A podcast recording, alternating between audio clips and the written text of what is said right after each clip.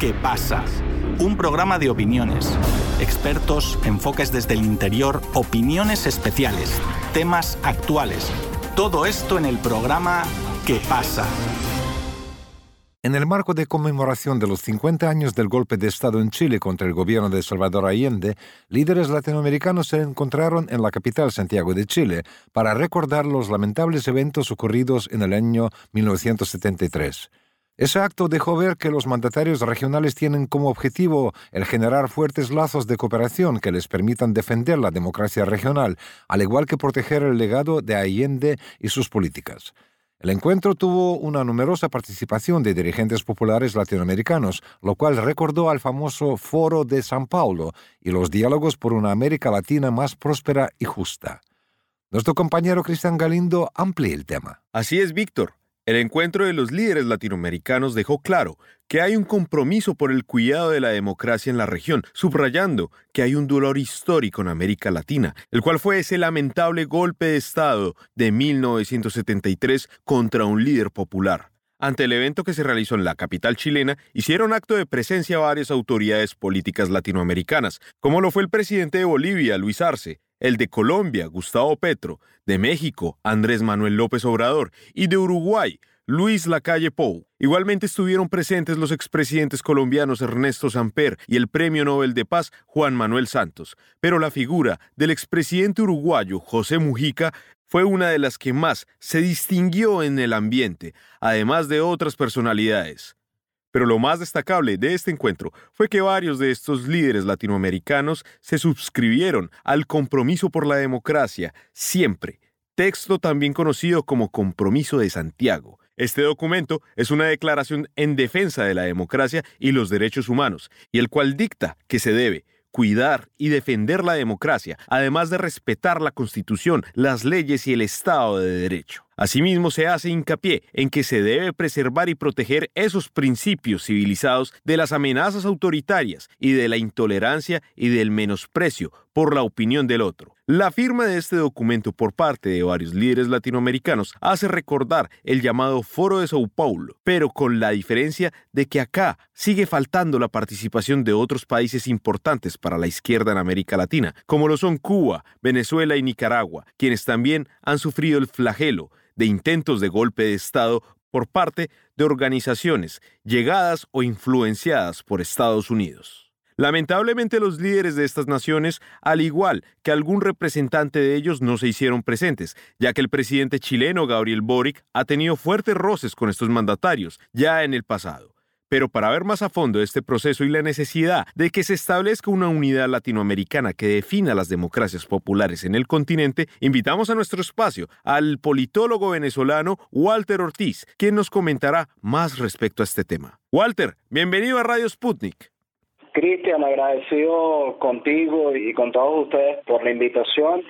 y bueno, para abordar estos temas que son tan importantes para América Latina y para el mundo en general. Exacto, exacto. Bueno, Walter, primero que todo, para meternos en el tema, este sentido de volver a recordar lo que es Salvador Allende, su esencia y sobre todo el peligro a lo que estar en contra del modelo occidental y que ya en Venezuela lo han vivido claramente con los golpes de Estado, al igual que otros países como Cuba, Nicaragua. ¿Qué hay que tener en cuenta de este relato, precisamente para que no se vuelva a repetir esto en la historia latinoamericana? Bueno, mira, la primera lección histórica que nos deja el gobierno de la Unidad Popular de Salvador Allende y toda la deriva después del golpe de Estado y bueno, la instauración de una dictadura salvaje, sangrienta, amparada por las administraciones de, Estados Unidos, por esa élite, es fundamentalmente la unidad de América Latina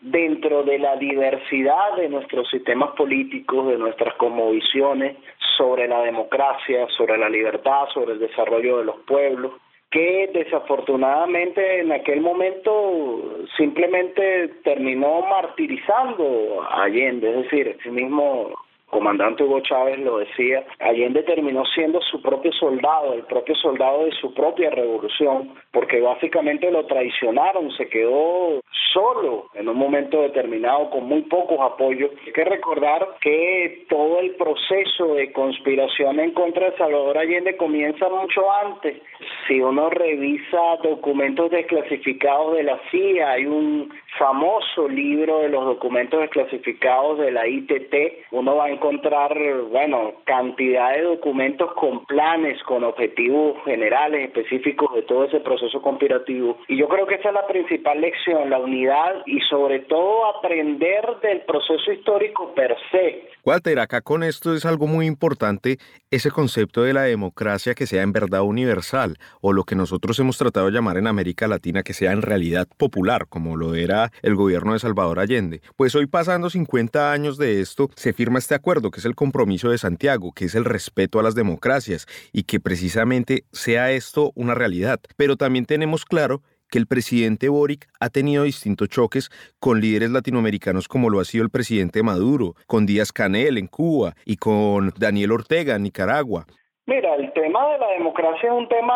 que siempre ha sido complicado de ver para los pueblos de América Latina, porque en el mismo proceso en el cual las vías democráticas han sido posibilidades para que las fuerzas populares, los movimientos sociales puedan tener el poder. Básicamente, a partir de ese momento, las fuerzas de la reacción, amparadas y protegidas por los diversos gobiernos que han pasado por Washington, han obtenido apoyo para, bueno, para voltear la mesa y básicamente vulnerar todas las reglas democráticas y pretender llegar por vía de fuerza al poder. Es decir, lo mismo que ocurre para con Venezuela durante estos últimos 10 años a partir del fallecimiento de Hugo Chávez y la determinación por parte de esos factores reaccionarios de que con su fallecimiento daba la posibilidad de derrocar y de destruir al proyecto bolivariano y de básicamente implementarle al chavismo lo que se le implementó a la Unidad Popular en Chile y lo que se trató de implementar con mucha fuerza en contra del peronismo en Argentina. Bueno, básicamente eso llevó a todos esos factores a vulnerar y buscar vías antidemocráticas para acceder al poder político. Entonces, evidentemente, cuando reflexionamos sobre el tema de la democracia, nos encontramos con que ese ejemplo que te acabo de dar, bien podemos irnos a la Guatemala de Arbenz y nos vamos a encontrar como un gobierno democrático termina siendo derrocado simplemente porque trata de implementar programas sociales y básicamente poner